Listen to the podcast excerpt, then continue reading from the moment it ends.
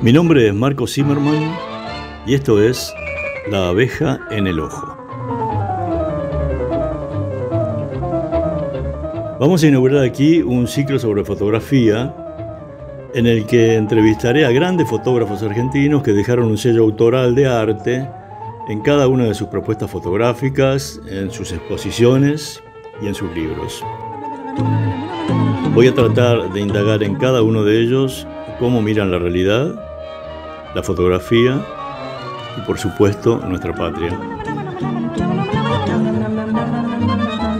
Y intentaré indagar en sus historias personales y en las historias que rodean a cada uno de sus trabajos. Así es que esto va a ser una especie de teatro ciego de imágenes contadas por radio que se llama La abeja en el ojo porque sé que hay una pasión subyacente que pica el ojo de cada uno de los fotógrafos que entrevistaré.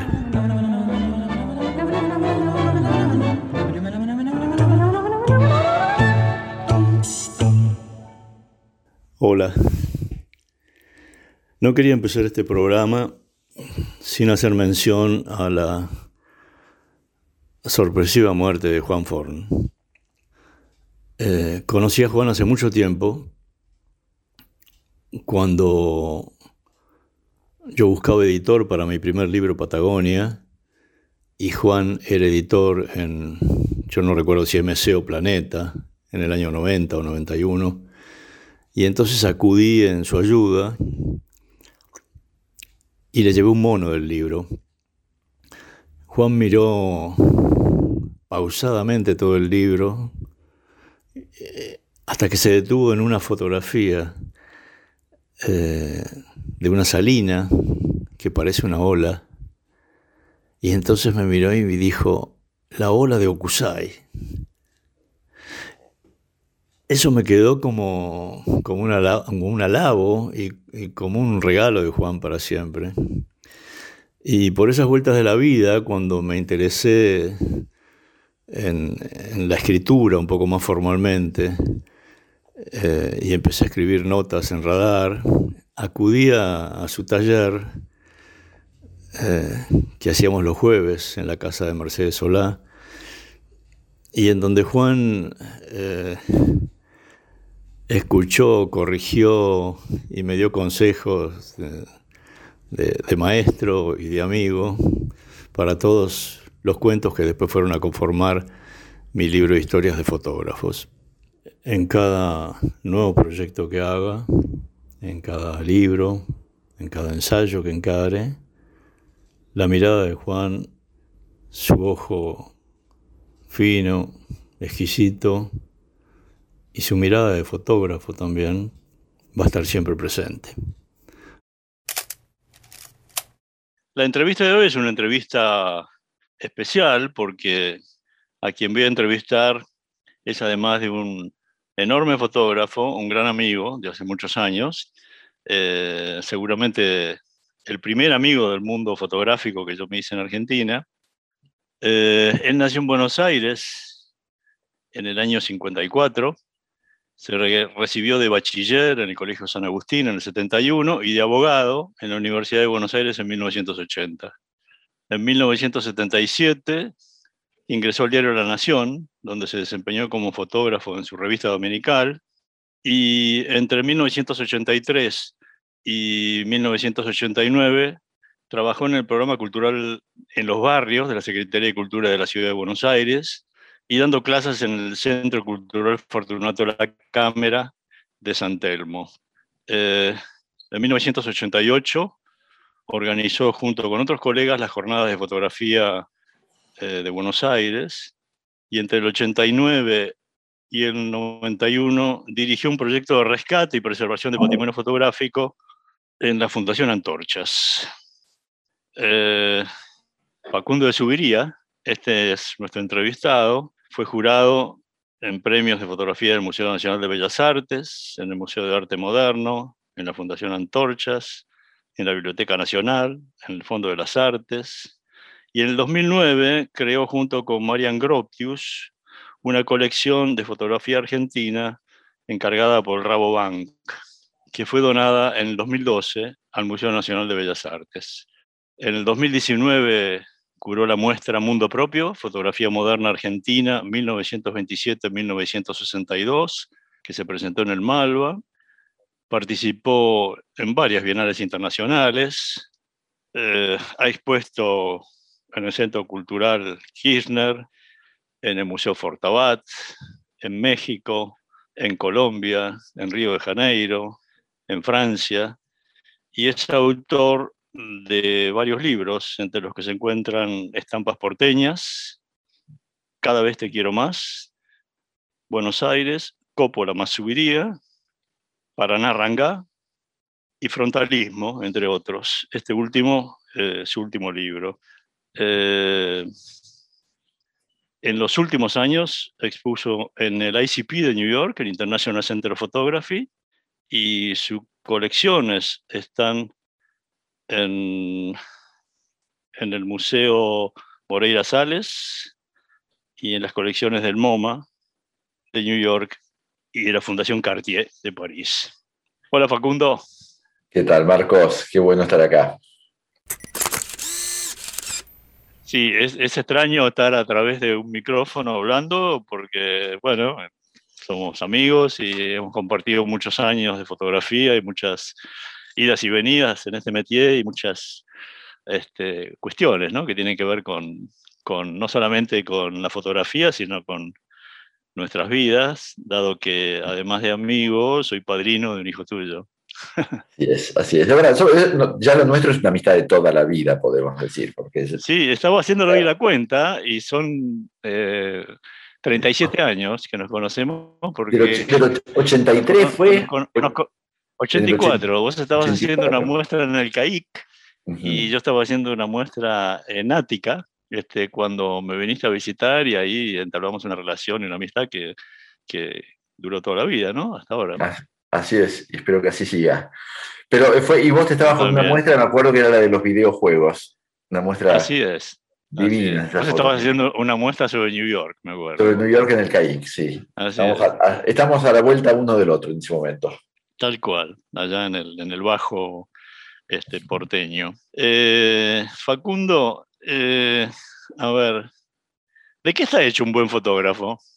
Qué difícil es definir ya qué es un buen fotógrafo, ¿no? Ya, ya, me parece que el tema de saber qué es un buen fotógrafo, bueno, qué es una buena fotografía, es todo tan difícil, cada vez más difícil. Más avanzamos y menos sabemos. Todo lo que nos parecían certezas, creo que cuando teníamos veintipico, todos, ¿no? Vos y yo y tantos otros fotógrafos, teníamos claro como de una manera muy dogmática qué era una buena foto, qué era una mala foto, o, lo decíamos o lo creíamos. Y el tiempo nos va mostrando que en realidad todo es tan relativo. Una buena foto en realidad puede ser que, no lo sea realmente. Una foto que pensaste que era mala resulta que es muy buena. Tiene que ver con el, contact, con el contexto, tiene que ver con el relato dentro del cual se inscribe cada, cada foto. Entonces, un buen fotógrafo, yo no sé qué, diría. Por empezar, ya el tema técnico queda bastante de lado, porque ya técnicamente, digamos, la fotografía casi que con, un buen celular eh, están casi bien, pero ya lo técnico queda de lado. Entonces, ¿en qué está el ser un buen fotógrafo? Yo creo que tiene que ver siempre con la mirada y y con el sentido de la, de, la foto que sacás, saber qué es, lo que, qué es lo que fotografías y por qué lo fotografías y para qué lo fotografías. Algo se me ocurre que va por ahí a esta altura. Yo creo que vos tenés eh, ciertas condiciones que no muchos fotógrafos argentinos tienen, eh, pero tenés una sobre todo que me parece que, que es este, eh, muy notoria en vos, ¿no? Y que es una especie de pasión descontrolada por la fotografía. O no hay momentos en que no estés sacando fotos. Desde que te conozco, yo creo que debes tener uno de los archivos más enormes de fotografía que tiene un fotógrafo argentino. Es, es bastante así, es cierto. Yo saco, yo para mí sacar fotos me resulta casi tan natural como respirar. Y lo digo sin, creo que no es un exceso, porque, porque de verdad, cuando estoy sacando, saco fotos todo el tiempo y cuando no saco fotos, de todas maneras voy mirando como un fotógrafo. Esas cosas que hacemos todos, que mirás entonces la cortina del cuarto y ves la sombra que se proyecta y rápidamente te actúa esa especie de rectángulo en la cabeza, como el rectángulo en la mano, en la mano de Sergio Larraín, pero yo creo que funciona así, que es que uno, uno tiene como una especie de, de, rectángulo, sobre todo los que hacemos 35 milímetros, metido en la cabeza y que vos metés dentro de ese rectángulo la realidad que estás mirando y jugás con el encuadre. Y, y en esa, yo creo que el principal ingrediente de qué está hecho un, un, fotógrafo, sobre todo, es la mirada. Lo más importante es la mirada, sin ninguna duda. Después, digamos, para que toda esa mirada tenga sentido, sí, ahí podríamos pensar en términos de, de en qué relato está, o en qué contexto se la pone, o qué cosas elegís, y darle y una coherencia que se va dando o no a lo largo de los años. Ahora, yo tal, tal cual saco fotos de, de, de todo. ¿sí? Ahora con la pandemia dejé bastante eso, pero después te cuento, pero, pero inicié todo un proyecto que, me, que lo hice acá dentro de casa, lógicamente. Pues no, no, podía, no podía aguantarme no fotografiar, así que no podía lo parar. hice. No podía parar y, igual. Y yo, yo leí en tu currículum algo que no sabía, y, este, y es que vos reconoces como tu primer momento de sacar fotos a los seis años. E, esa, eh, eso que acabas de decir, digamos, esa, ese mirar el mundo a través de un rectángulo, ¿no? ¿Fue una cosa que siempre ha sido así o vos reconoces algún momento en tu vida en donde eso, eh, digamos, hizo un clic o se desarrolló o fue de a poco o cómo, cómo fue, digamos, cambiando esa, esa, ese mirar como fotógrafo que vos decís? El, el, primer momento, a los seis años, fue el día que cumplí seis años, mi madrina, mi tía Elena, Elena Pose, que era poeta y que yo adoraba, se ve que la atormenté lo suficiente como para que me regalara la cámara que tenía, que era una de esas camaritas tipo Brownie de cajón, era marca Ejo, que era una, que era una cámara checoslovaca, no sé, algo así, una cámara muy rudimentaria y que tenía, si la, la gente más joven no debe tener la menor idea de que, hablamos, de que estamos hablando con esto, pero vos debes saber que era un cuadradito que tenía una especie de rectangulito, una pantallita de un centímetro por un centímetro y medio, en el cual, digamos, vos encuadrabas la escena. Entonces vos mirabas desde arriba tu cámara y veías en esa ventanita lo que estaba encuadrando y tratabas de no cortarle la cabeza a nadie. Ahí a eso se reducía el encuadre. Y yo, mi, mi, primer recuerdo, por ejemplo, me recuerdo mirar esa ventanita y fotografiar a mi abuela y a mi tía, y no sé por qué eran esos seis años, y, y me recuerdo de haber mirado eso y de sacar algunas fotos con eso. Eso fue la primera Ahora, de ahí en adelante, igual seguí sacando fotos toda la infancia. A los 10 años papá me regaló mi segunda cámara, a los 13 años me regaló la tercera, a los 18 me compré mi primera reflex, o sea que yo saqué fotos sin parar desde los, no, desde los 6 años hasta los 12 saqué muy esporádicamente, pero a partir de los 13 ya saqué bastante. Y después vas, vas, vas aprendiendo esta cosa del, del, encuadre. A mí me parece lo más mágico que tiene la fotografía es esto de meterte en el cuadro, meterte con, en el visor de la cámara y estar mirando y decidir qué dejas adentro y qué dejas afuera, ¿no? Pues la foto se hace con, digamos, con eso, ¿no? Con, con, inclusión y exclusión. ¿Qué pones adentro? ¿Qué dejas afuera? Y cómo construís lo que estás viendo adentro del rectángulo. Y además que vos estás viendo una realidad que tiene profundidad y que tiene una cantidad de elementos absolutamente disímiles. Entonces, para pensar en las fotos que hago yo, que son tan de calle, tan urbanas y todo, digamos, todo yo puedo estar mirando una gráfica de un letrero y en otro plano un poquito más atrás un semáforo y más atrás dos personas que, cruzan la calle y, y, en el fondo se ve un colectivo que pasa. Digo, por decir cuatro cosas. De la relación entre esos elementos que en realidad no están nunca juntos en la realidad, salvo en la mirada del que los está mirando y los está fotografiando, vos armás entonces con esos elementos algo en esa realidad que va mutando, como si fuese un caleidoscopio que va girando delante tuyo, y vos en un momento haces clic y, te, y detenés la escena y fijas eso. Y eso adquiere una relación única, que es la relación que le da la, que articula la mirada del fotógrafo. El fotógrafo mira y entonces hace que esa misma foto, que es un rectangulito finalmente bidimensional, tiene parte de ese letrero, una luz del semáforo, las dos personas que cruzan la calle fuera de foco y el colectivo más desenfocado aún, pero que se reconoce, por seguir con el mismo ejemplo.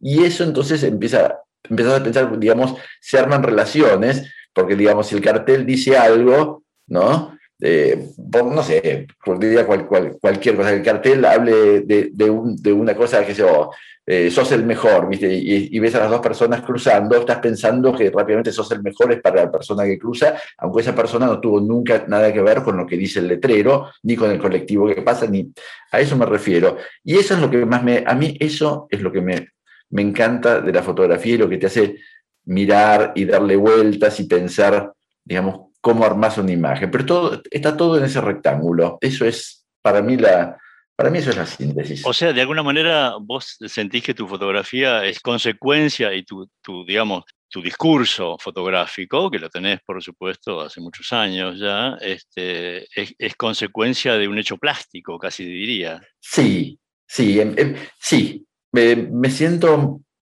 me siento mucho más vinculado con, la cosa plástica, con la cosa creativa, que con la cosa meramente documental, sin dejar, sin de, desconocer que, por supuesto, detrás de la fotografía hay una cosa absolutamente documental, porque detrás de cada foto hay una realidad que fotografiaste. La fotografías como vos quieras, haces las asociaciones que quieras, pero la realidad está ahí. Y vos le estás fotografiando y estás eligiendo qué pones, ¿no? Sí, además tu fotografía, digamos, si, si hay un fotógrafo que ha documentado Buenos Aires, este, eh, de, una manera así casi este, obsesiva y profunda, digamos, sos vos, ¿no? Es decir, creo que hay muy pocos rincones de Buenos Aires que, no hayan pasado delante de tu cámara.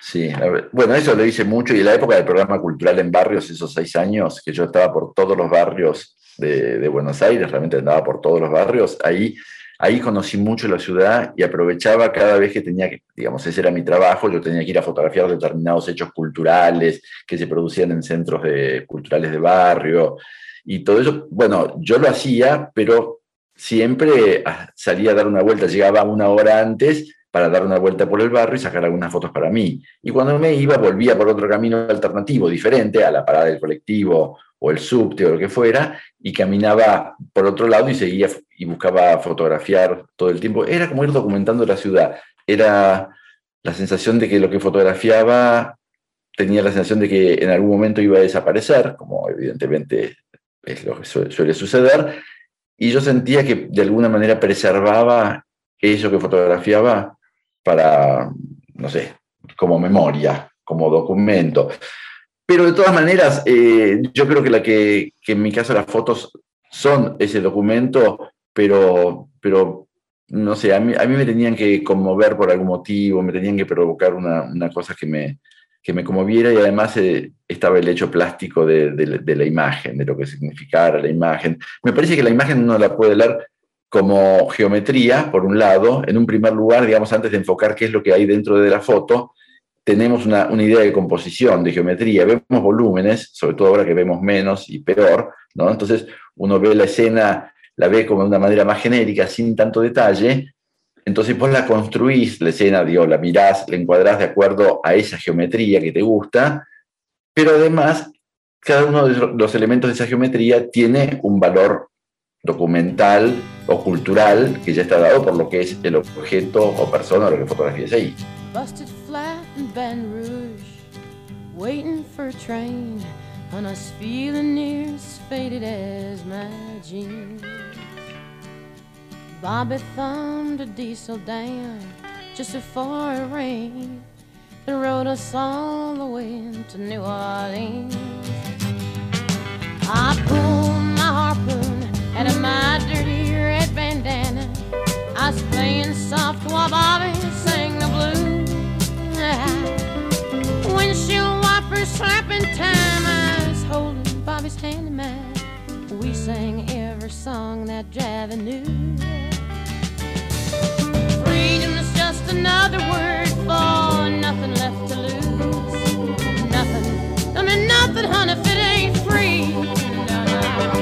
Yeah, feeling good was easy, love, when he sang the blues. You know, feeling good was good enough for me. Good enough for me and my Bobby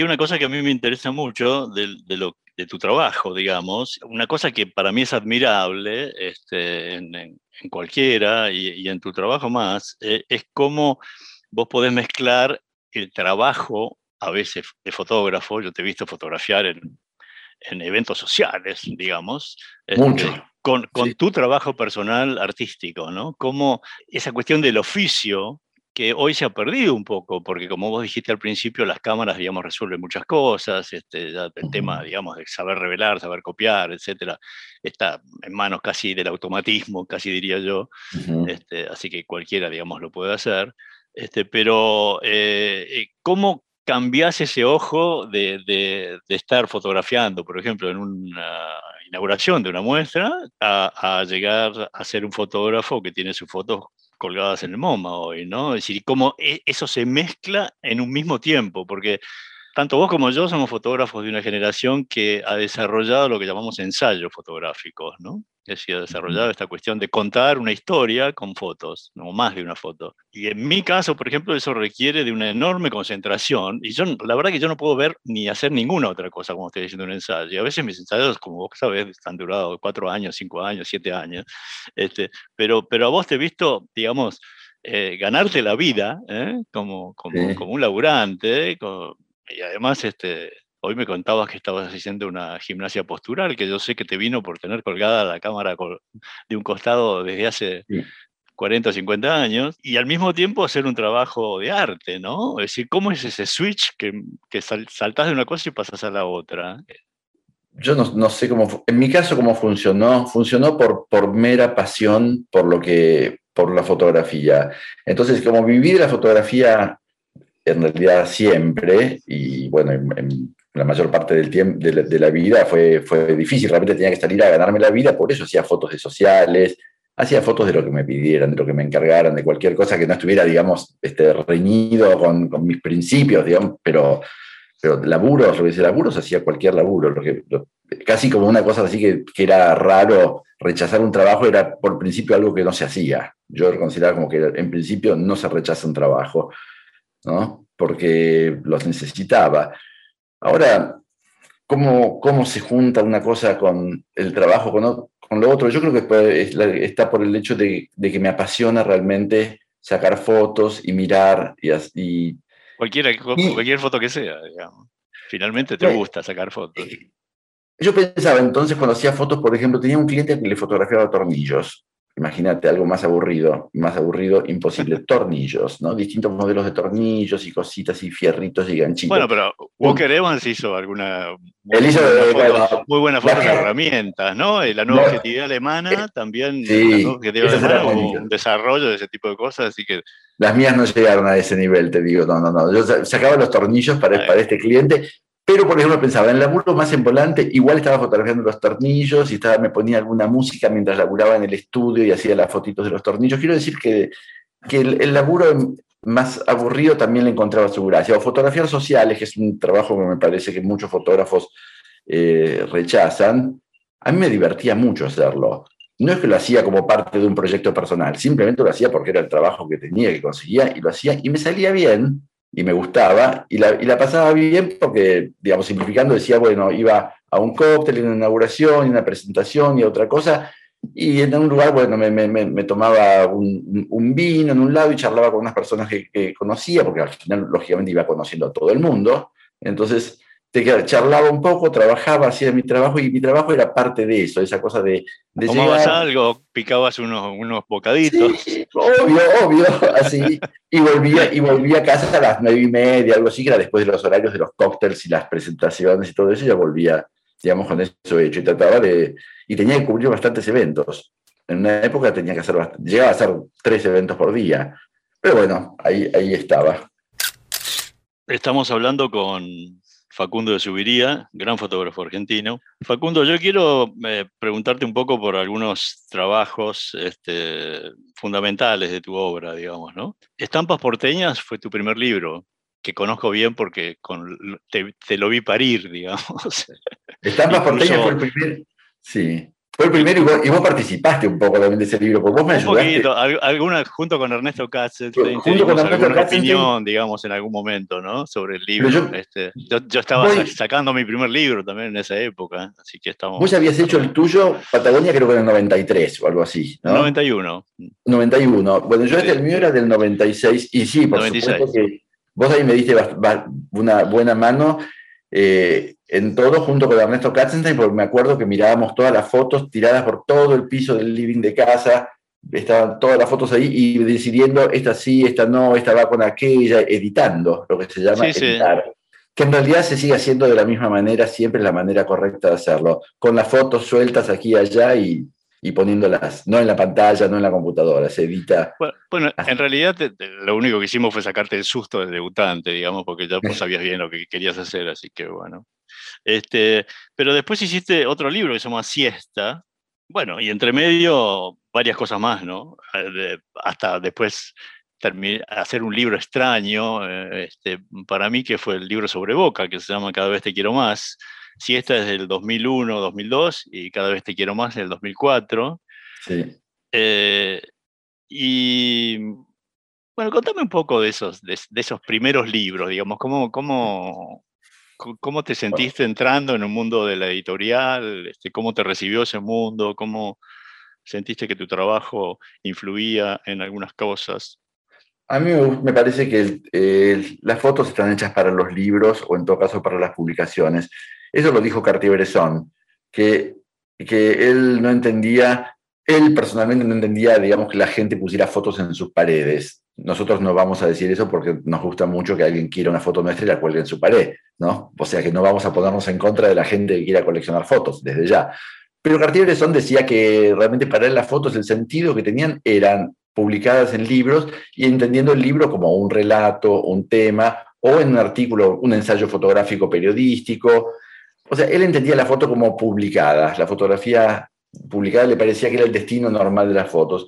Y a mí realmente hacer libros creo que es lo que más me gusta, lo que me da más satisfacción como fotógrafo, porque pienso en la muestra es muy linda y es todo un...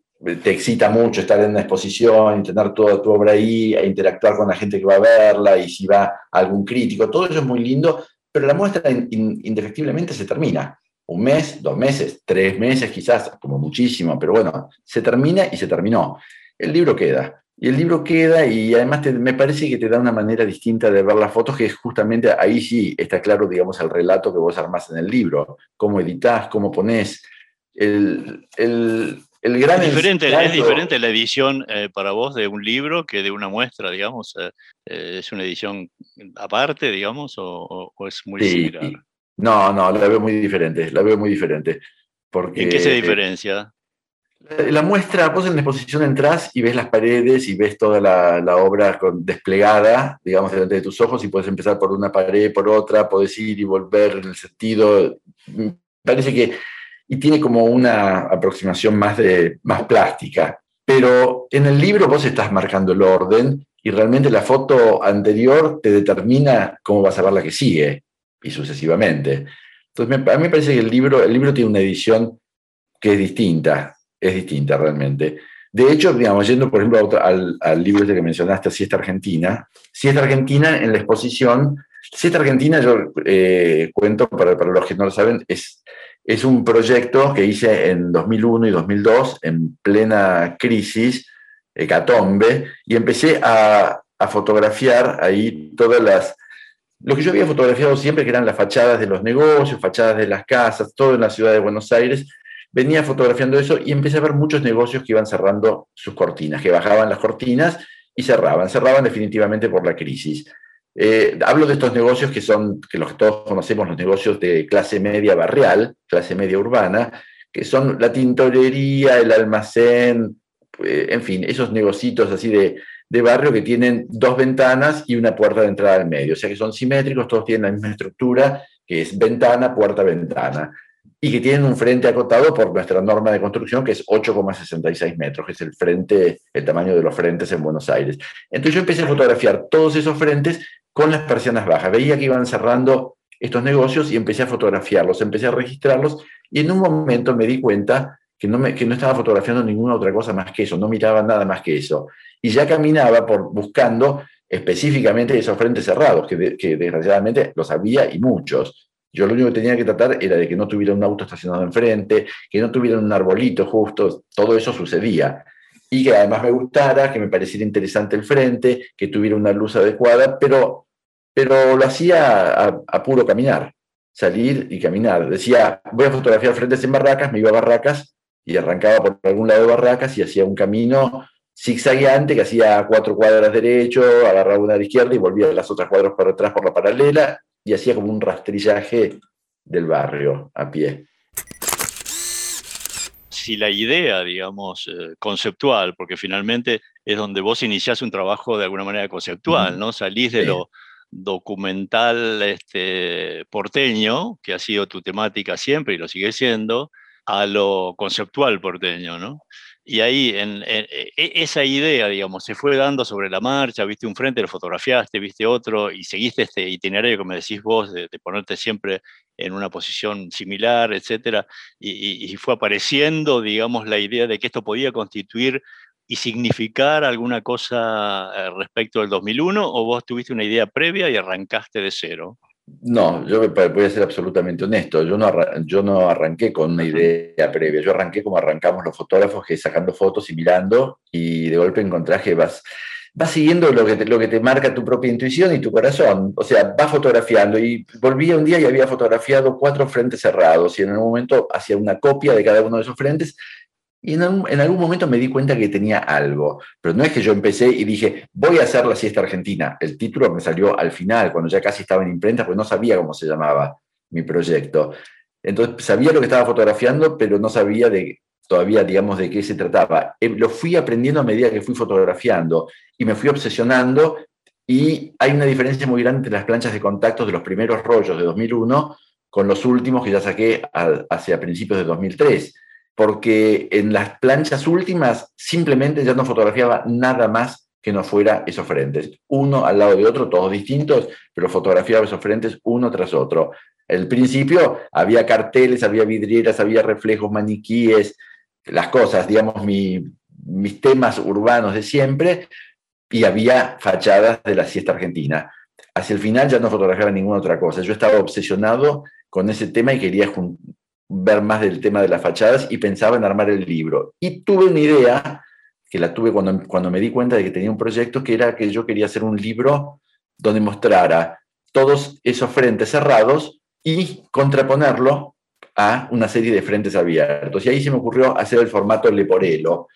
El formato Leporello, para que la gente lo entienda, porque esto es por radio. eh, De libro, es- eh, querés decir, de, de un el, li- libro. el libro lo hice en formato Leporello, que es un formato que es como si fuese, por decirlo, como un acordeón, un libro que se estira, un libro que no tiene lomo, sino que se abre como un desplegable. Como por ejemplo esos cuadernitos de postales que se veían antes, que se despliegan y que uno saca, bueno, eso era el libro. Hice un Leporello, un formato Leporello, y del lado A, digamos, del lado del frente del libro, veía todos los negocios cerrados, y del lado de atrás veía todos los negocios abiertos. Es una metáfora de que sean los mismos negocios, no son los mismos negocios, eran distintos los abiertos de los cerrados, salvo en la tapa que conseguí el mismo negocio cuando estaba abierto y cuando estaba cerrado, porque lo había fotografiado cuando estaba abierto y lo volví a fotografiar cuando había cerrado. Entonces eso sucedió en la tapa y contratapa. Y, y vos reconoces a, Siesta Argentina como el trabajo que más te proyectó internacionalmente, porque, digamos, eh, una cosa que hay que decir es que tu fotografía ha sido eh, de la fotografía más local que se ha dado en la Argentina en los años de nuestra generación, digamos así, ¿no? Es decir, eh, no has fotografiado otra cosa que Buenos Aires. Quisiera que me cuentes ese itinerario un poco eh, y cómo tus fotos llegan hasta el MoMA, cómo llegan a los mejores, a las mejores subastas de París, a París Photo, a, cómo ves el mercado de arte y cómo eh, entraste en eso, ¿no? Me parece que este es el trabajo que más te proyectó internacionalmente, ¿no es así? Es, es así. Sí, mira, realmente el tema de la siesta, siesta argentina, fue el primer trabajo donde, donde, donde lo primordial fue lo conceptual, la idea. Y entonces a partir de, de ese trabajo adquirió mucha relevancia, mucha, pero no fue inmediato. Debo decir que cuando presenté ese trabajo en 2003, a nadie le interesó comprar ni una sola de las fotos, a nadie, nadie, ni uno. Y me sacaron sin muy buenas críticas en los medios, me hicieron unas críticas buenísimas. Y con el tiempo... ¿Estás, hablando del exterior o estás hablando de Argentina? No, acá, acá, acá en la Argentina, en Buenos Aires, cuando lo presenté en a fin de 2003. Y me fue, y se fue un trabajo que con el libro, el libro casi ni se vendía, no lo quería nadie, era un libro muy aburrido, ¿no? pero se fue vendiendo y fue adquiriendo trascendencia, se fue haciendo conocido afuera. Tuve la suerte de que, me, que una colección muy buena de Estados Unidos, la curadora, eh, me, me, comprara una serie completa de la siesta argentina. Después me la compró otro, un, un dealer en París y también y la comercializó allá. Después me compré otra serie más, me la compraron en la Fundación A en Bruselas y me hicieron una muestra muy grande de eso. Y ya para entonces la siesta argentina, y hablo año, sería año 2012, 2013, 2012, ya se había hecho muy conocida. Y ahí fue que llevé a Paris Photo, cuando en aquel momento yo fui con la galería Rolf, Rolf Art, y fui a Paris Photo, y la serie que quedaba, la única que quedaba disponible, se vendió y se transformó como en un gran suceso. Se transformó en la obra que recomendaba JP Morgan, que era el auspiciante de todo Parifotó, era la obra recomendada para Parifotó, y yo veía que la gente venía a ver mis fotos, mi serie de siesta argentina, al stand de París. A partir de ahí, realmente todo fue, la siesta argentina fue la que me dio proyección internacional, sin ninguna duda. Después el resto, eh, uno puede decir que acompaña porque ven, entonces se interesan y ven otra obra, ven, digamos, todas las fotos mías de Buenos Aires, están locales, absolutamente locales. La siesta argentina también es súper local, desde ya. Pero a, partir de ese momento fue donde empezó a tener mucho, mucho interés. Y me salió una muestra muy importante en, en America Society, en Nueva York, que es un lugar prestigioso, eh, pero muy, muy chico, pero muy con su prestigio, que tiene buen público. Me hicieron no una, sino dos notas en el New York Times, una cosa rarísima, pero me hicieron dos notas, y además esas notas en el New York Times no hay manera de conseguirlas, o te las hacen o no te las hacen, pues basta que uno las pida o las busque para que no te las hagan. Entonces sucedió. las ruegue. No hay manera. Si en el momento en que vos vas a ir a pedir eso, ya estás en offside, ya no, ya no te dejan, ya no, no puede ser. O sea, tenés cruzar los dedos y decir ojalá que pase algo. Y pasó. Y a, raíz de esas notas vino a, verlo la gente del de, MoMA y vieron la, la, muestra y les encantó, pero no pasó nada ahí, pero vinieron a verla. Y también vino la gente del Metropolitan, del Met, el curador Jeff Rosenham, que estuvo acá con la muestra de Diane Arbus, y también le, le, gustó. Y bueno, y ahí empezó todo y se fue gestionando. Yo no lo gestioné, simplemente, simplemente sucedió.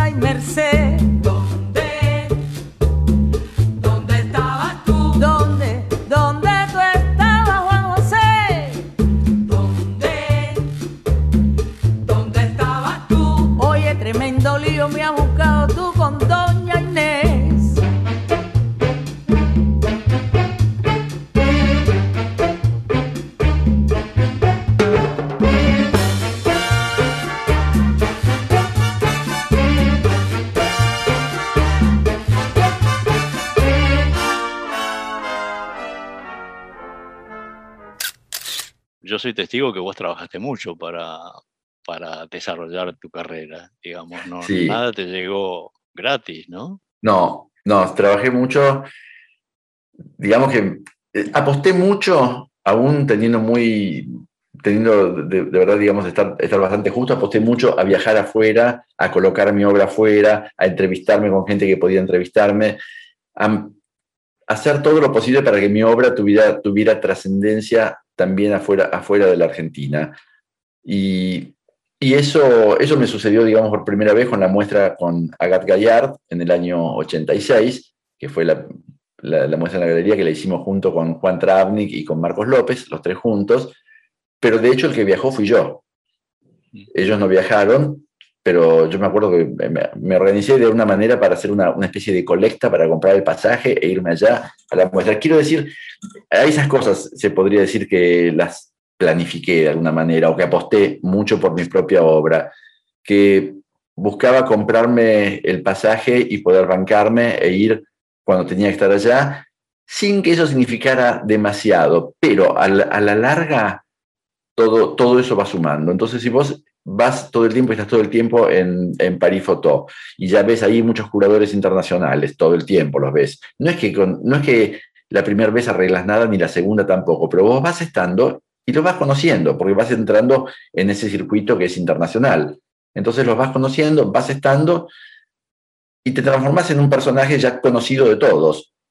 ¿Les interesa o no les interesa? No es, que, no es que nadie por eso te vaya a comprar una foto en particular o te vayan a hacer una muestra, pero eventualmente sí.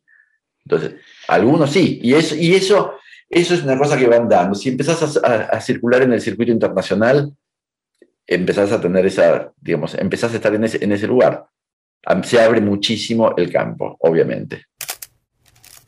¿Se puede vivir de la fotografía? ¿Y qué es lo que nos pasa en la Argentina que no, que no podemos, digamos, tener un, un plafón, un mercado, una, editores, digamos, de fotografía más numerosos que el que conocemos todos, que, que es la Rivière, este, y que nos edita a todos. El que nos edita a todos. Eh, Jean-Louis que nos edita a todos, sí, así es. Tal cual. Yo pregunto qué, qué podría hacer la Argentina por nosotros, ¿no? Y, y, también, de alguna manera, qué podríamos hacer nosotros por nosotros mismos. ¿Vos crees que, que la Argentina, qué, qué, podría hacer para cambiar esto? ¿Y qué podríamos hacer nosotros los fotógrafos para cambiar esto? A mí la, foto, la, la Argentina me parece que tiene un nivel de fotógrafos extraordinario. ¿eh? Desde ya me parece que la, la, fotografía argentina es especialmente buena, así como me parece que es... Así es, así es. Yo creo que es así, así como puedo hablar de la, de la fotografía en México y de la fotografía en Brasil, pero también de la fotografía en Venezuela. Venezuela tiene un nivel también extraordinario. Eh, en, y Latinoamérica toda, ¿no? Tiene, Latinoamérica, tiene, hay muchos países donde hay, eh, podemos rescatar sí. fotógrafos peruanos de la historia, sí. ecuatorianos, etcétera. No, etcétera. Hay, hay, América Latina tiene, y tiene algo, tiene algo particular que me hace preferir eh, como generalizando, pero que la, hace que la fotografía latinoamericana me resulte particularmente interesante. Siempre ha sido la que me ha gustado, siempre me sentí parte de, de eso, de la fotografía latinoamericana, y me, y me parece, no sé, parece que tuviéramos más que decir que, en otras partes del mundo, por lo menos en, hablo de lo fotográfico, ¿eh? pero desde lo fotográfico me parece que América Latina ha dado una riqueza visual extraordinaria en su fotografía. Me parece buenísimo la fotografía latinoamericana y por eso es la que más me interesa. Bueno, de hecho, la Rivière colecciona latinoamericanos y hay muchas, mucho coleccionismo actual que está centralizado, focalizado en la fotografía latinoamericana como tema. ¿Vos crees que, que el Estado podría tener alguna incidencia en esto, que, que, sería bueno o sería malo, digamos, o que cada uno tiene que correr su carrera como pueda, este, o, o, crees que, que, que podríamos juntarnos en algún punto y hacer fuerza juntos, los fotógrafos argentinos?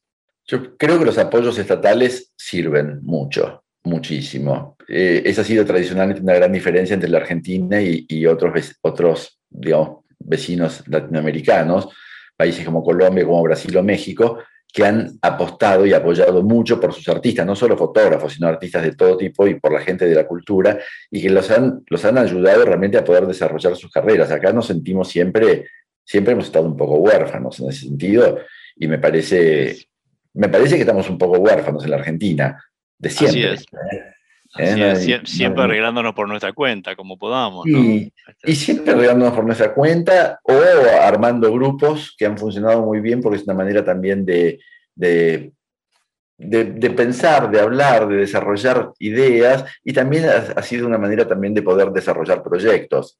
De alguna manera estar metido dentro de un colectivo siempre te ayuda mucho. Además me parece que también estar en, en algún tipo de, de colectivo te, saca de esta cosa que tenemos, que es que siempre estamos solos, siempre estamos solos con la cámara, solos en el cuarto oscuro copiando las fotos. Y, no es lo mismo que los músicos, que ya de por sí tienen que estar, se, se juntan varios y hacen música. Nosotros nos juntamos varios a hacer fotografía en principio. Hacemos, hacemos cada, es un trabajo tan individual, tan personal, como un escritor. Para los que nos escuchan, estamos hablando con Facundo de Subiría, un gran fotógrafo porteño dedicado a la porteñidad. Quería ah, hablarte de dos o tres temas más. El primero es, eh, vos, vos tenés una, has tenido una relación especial con este nuevo proyecto de Jean-Louis de la Fundación, ¿no? Eh, ¿Me podés contar en, en algunas palabras cuál es el proyecto? Sí, O, La funda, o- fun- sí, sí, como no. un- o no se puede decir todavía. No, no, vamos a contarlo porque es muy importante esto que está haciendo Jean-Louis, es muy importante. La Fundación La Rivière, eh, Fotografía Latinoamericana, ese, ese es el nombre. Es, es un emprendimiento, es un- una idea que siempre quiso hacer Jean-Louis La Rivière, que era abrir un lugar donde poder exponer toda su colección de fotografías, donde guardar su colección de fotografías y poder exponerla. Tiene una colección muy importante y todos los que somos fotógrafos sabemos bien que ese es nuestro principal coleccionista, básicamente, y además nuestro principal editor, en fin, que lo- a, Jean-Louis lo queremos todos, eso está claro. Así es. Y, y él, ab- y él abri- y él abrió, eh, está abriendo esta fundación en la que yo participé mucho como amigo. He sido siempre, digamos así, como amigo, como consejero, bien, básicamente como amigo. ¿no? Estamos, participé de todo el proyecto. Se está realizando en la calle Caboto, en La Boca, a una cuadra y media de la Usina del Arte. Un edificio y- están construyendo.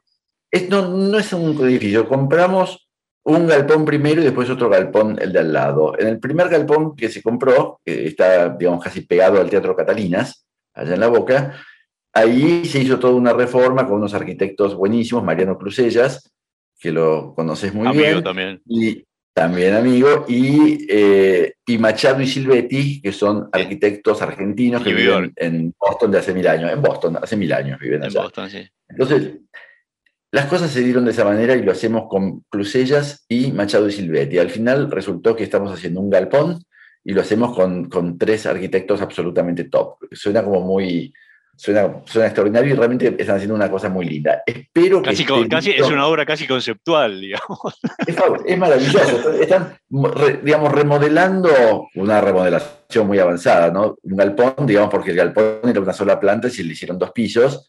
Y el lugar va, va- va a estar espectacular. Y al lado vamos a eh, hacer, digamos, después vamos a seguir con el galpón de al lado, que ya de por sí está conectado al primero. O sea que la, la fundación va a tener un frente de 20 metros y un fondo de 40. Eso, Y, eso es la y- fundación. y- el objetivo de la fundación es mostrar la, la colección de Jean-Louis, por supuesto, pero ¿hay algún proyecto, digamos, de hacer muestras de algunos latinoamericanos eh, o de fotógrafos argentinos o de dar cabida ahí para, para algunas exposiciones? ¿O en principio va a ser una, un lugar de, de consulta de, de- del archivo este, y de la colección de Jean-Louis? ¿O cómo es eso? El, el proyecto es básicamente es hacer, digamos, tres exposiciones por año. La primera exposición que se va a hacer es la de Colección La Rivière, fotografía latinoamericana, una mirada sobre la colección que la hace Jo- Jorge Villacorta, que es un curador extraordinario peruano y que está haciendo la curaduría de, esta exposición. Después va a venir una, una muestra eh, que yo tengo entendido que es de Juan Travnik, y después va a haber otra, otra muestra más. O sea, otra muestra de otro latinoamericano que yo ahí ya no, no estoy seguro si está definido o no, por eso no lo voy a decir si está definido o no. La idea de la fundación es siempre mostrar fotografía latinoamericana que dialogue con la colección La Rivière, porque la colección La Rivière no tiene fotos de, de cada uno como para hacer una muestra de por, de- de por sí, pero sí tiene una cantidad suficiente de material que puede completarse y ponerse en diálogo con otro material que traigan los autores o los curadores, en fin, se puede trabajar de esa manera. Entonces pretendemos tener que realmente que la, que la fundación sea un lugar de fotografía de excelencia, fotografía latinoamericana de excelencia, muestras hechas con un nivel que yo creo que realmente es, es muy alto, muy bueno, es un nivel realmente internacional, y donde vamos a tener dos polos, que es por un lado el tema de, de las exposiciones y por otro lado la librería. La librería que es la librería de Ediciones La Rivière, pero eso es solamente una puntita, porque lo que queremos hacer es que esa librería se transforme en un lugar donde conseguir todos los libros de fotografía latinoamericana, editados en América Latina, en todos los países de, de América Latina. Entonces queremos, y estamos haciendo eso, estamos buscando relación con todos los editores, los importantes y los independientes y más, más chicos también, y tener un surtido que sea único en cuanto a fotografía latinoamericana, que ahí podamos conseguir libros de, digamos, de novedades editoriales de toda América Latina y además que podamos conseguir libros usados, ediciones agotadas, raras, obviamente que van a ser mucho más caras, pero también que haya libros agotados, usados de segunda mano, pero muy buscados, que hoy son muy cotizados por otra parte. Assumo os pecados.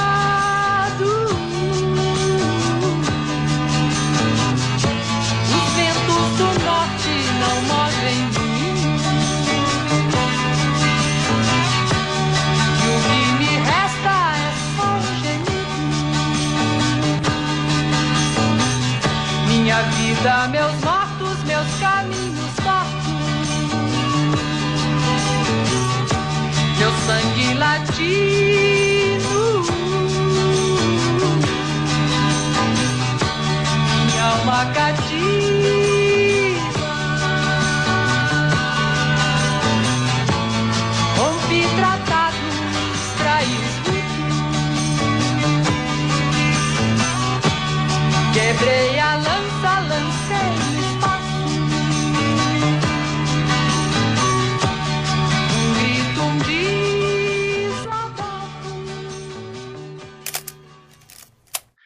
serie tuya este, a la cual yo, vos sabés que yo le tengo una enorme envidia, que se llama Paraná Rangá. Ah, Este, que vos hiciste me 2010 y el tocó. 2013. eso me eh, tocó, me sucedió. ¿Cómo, cómo fue, ¿Cómo fue esa experiencia? Son fotografías, voy a, para los que no se escuchan, son fotografías del río Paraná, hechas por Facundo en un viaje que hizo por el Paraná este, con un grupo de gente de cultura, este, y que siempre le envidié porque yo he estudiado bastante, he leído mucho sobre la conquista del Río de la Plata, de hecho, en mi libro Río de la Plata, Río de los Sueños, hay una serie de textos que seleccioné y leí muchos libros acerca del tema, y siempre me pareció una historia muy mágica esa del río Paraná y muy olvidada por todos los argentinos. Contame un poco, Facundo, de ese Y eso, eso, bueno, es una obra que, tal como decís, es una obra que escapa a lo que es mi obra normalmente, que es una obra urbana, la ciudad de Buenos Aires. Y lo del Paraná me sucedió. Me, me- estaban organizando una expedición, año 2010, una expedición que conmemorase el viaje de Ulrico Schmidl, que fue un viaje que se hizo remontando el Paraná y que llegó hasta Paraguay. El río Paraná, río Claro, Paraguay, sí. Asunción. Y Ulrico Ulrico Schmidl Schmidl- acompañaba a Pedro de Mendoza este, en la expedición y después lo acompañó a Salazar y a Irala, ¿no? Hacia el norte. Ah, y así que, bueno, y la idea era, era replicar ese viaje e invitar a una cantidad de artistas, intelectuales y pensadores de, disti- de distin- de distintas clases a un viaje en el cual cada uno de nosotros simplemente incorporase esta experiencia del Paraná en un viaje que era por río, era subir todo el cauce del Paraná saliendo de Buenos Aires, saliendo de Tigre, en realidad, saliendo de Tigre, subir todo el río Paraná, agarrar el río Paraguay y llegar a Asunción. Eso fue lo que hicimos, es un viaje que tomó 24 días y, y digamos, yo lo que me propuse fue, mi proyecto personal era retratar el río, sin saber cómo lo iba a hacer. El primer rollo todavía no lo tenía muy claro y cuando estuve ahí rápidamente lo tuve claro y fue nuevamente todas fotos iguales. El horizonte exactamente al medio, todas iguales, el horizonte exactamente al medio y fotografiar ese paisaje. Y yo estaba en, en la proa del barco, arriba, al lado de Mariano Ginás, que estaba filmando. Entonces él iba filmando, tenía su trípode con la cámara, yo tenía mi trípode con mi cámara. Estábamos los dos haciendo más o menos lo mismo, él en película y yo en, fotografía. Porque el viaje tenía la característica de que éramos uno de cada especie. o sea, Mariano Ginás hacía cine, yo era el fotógrafo, también había, había un poeta y había una cronista y había un dibujante, un grabador, un pintor, pero todos distintos, había un escultor, había ingenieros fluviales, había algún filósofo, había hasta un cura jesuita muy, este, muy importante, muy grande ya, que eh, era el único que hablaba guaraní y vivía con, con las tribus de, de, guaraníes en Paraguay, el, padre, el padre Bartomeu, el pai Bartomeu Meliá, que, que bueno, con, con, él, digamos, o sea, esa era la, la, la tripulación que lograron convocar. El proyecto lo armó Graciela Silvestri con Martín Prieto, que era de Rosario, y armaron este proyecto y nos invitaron a uno de cada especie, con la, la condición además de que no había eh, ninguna posibilidad de que, de que, viniera ninguno que fuera pareja del otro, eso no estaba completamente descartado. Entonces hizo un viaje donde podríamos habernos llevado todos pésimo, pero la verdad es que resultó tan lindo como... O, o hacerse, o hacerse nuevas parejas también. Como, no sucedió, no sucedió en el viaje, no sucedió, cosa que pero no se dio. Sí se transformó en un, en un viaje de gran camaradería y fue como un viaje de egresados. Creo que si todos nos decían después de los 24 días, eh, parece que tenemos que volver en el barco, no volvemos en avión y teníamos que volver 20 días más, todos comprábamos encantados y seguíamos en el barco felices. Eh, sí, pero lo interesante del trabajo es que resultó como una especie de, de, de frontalismo del paisaje, ¿no? Este, de este frontalismo que vos eh, digamos, has desarrollado como, como un sello personal. Y, sí. y, y, y, las fotos son casi como, como su, sujimotos, ¿no? Son, son, son fotos muy, muy, muy, asépticas, ¿no? Muy, muy, muy planas, muy, muy sí. solitarias, digamos, ¿no? Porque es difícil de fotografiar el, el, el, río, porque es todo muy parecido, ¿no? Todo muy parecido, pero, pero cuando estás ahí, eso vos lo sabés porque vos también has fotografiado el río, pero cuando estás ahí, todo, empieza a haber un montón de diferencias sutiles todo el tiempo hay diferencias, los cielos cambian, el agua cambia, pero los cielos cambian todo el tiempo. Claro, eso es lo más interesante de ese trabajo, me parece que hiciste, que, que, que es un trabajo sobre la sutilidad, tal cual lo decís, ¿no? Y, y por último, te quiero preguntar, eh, hay, hay un, un, último libro tuyo que desarrolla un poco la, con, creo, con un criterio parecido al de, al de Siesta Argentina, pero que se llama Frontalismo, que es un libro en color, eh, sí. este último libro, ¿no? Eh, sí. ¿De qué se en trata? En, en, esa idea de frontalismo vengo trabajando de, desde, hace, desde hace tiempo, en realidad siempre fui frontalista, desde siempre. No lo sabía, pero ahora ya lo sé, soy frontalista. Y frontalismo me gusta que tiene un título que parece como anunciar un movimiento, un movimiento importante, el frontalismo, del cual soy el fundador y único seguidor, por único miembro activo. Pero bueno, este, el movimiento no es multitudinario, pero, pero es mi, mi, propio movimiento y que consiste en registrar una serie de, de, de lo que llamo tipologías urbanas en la ciudad de Buenos Aires, Empecé haciéndolo, en, en, lo hice en todo el país, en realidad. Hice las ciudades, las capitales de todas las provincias, hice frontalismo en todas las capitales. Eso fue lo primero que hice. Y después me, me dediqué específicamente a Buenos Aires y a registrar todas las tipologías, pero que son distintas tipologías de, de puertas, garage, ventanas, no sé, todo con la idea siempre de fotografiarlo exactamente en forma perpendicular, desde el medio de, de la escena, y viendo qué elementos pongo adentro y qué elementos dejo afuera. Y, y tra trabajando un poquitito, eso suena muy abstracto, dicho así, sin ver las imágenes, pero trabajando un poquito con incluir en los bordes de las imágenes, en los bordes de las imágenes, de las fotos, incluir algunos detalles de los frentes vecinos. Entonces era como dar indicios. Todos frentes de casas. Todos frentes de casas, sí, no son de negocios, son frentes de casas, todos todo frentes de casas. Y bueno, hice ese, ese trabajo que en realidad ya es como una especie de manía, yo no puedo dejar de hacerlo. Cuando salgo a la calle y, y, veo esos frentes y les encuentro la gracia, los fotografío y lo sigo haciendo. Entonces, bueno, el libro tiene 60 fotos o 50 fotos, no me acuerdo, pero yo tengo cientos de esas fotos de, de frontalismo, porque es un tema que lo, lo sigo haciendo. Claro que después eso vos lo sabes perfectamente bien, uno después ve todas las fotos y por distintos motivos te vas quedando con algunas, vas seleccionando, vas eliminando. Algunos casos, a veces te cuesta eliminar algunas fotos que, que te aferras a ellas y las vas dejando y bueno. Pero En fin, así salió Frontalismo, el último, el último libro es ese. Fue Facundo de Subiría, coleccionista de cuanta cosa exista, un geómetra de la imagen, a mi juicio el mejor ojo de la fotografía argentina, fiel a su ojo, anotador de una frase eh, de Mark Rothko que dice, estamos en favor de las formas planas porque destruyen la ilusión y revelan la verdad. Muchas gracias, Facundo. Marcos, muchas gracias a vos y bueno, este, muy lindo el diálogo. Muchísimas gracias. Igualmente, fue muy lindo tenerte este, eh, así a través de un micrófono después de conocernos tanto. Bárbaro. Un gran abrazo. Abrazo, Marcos.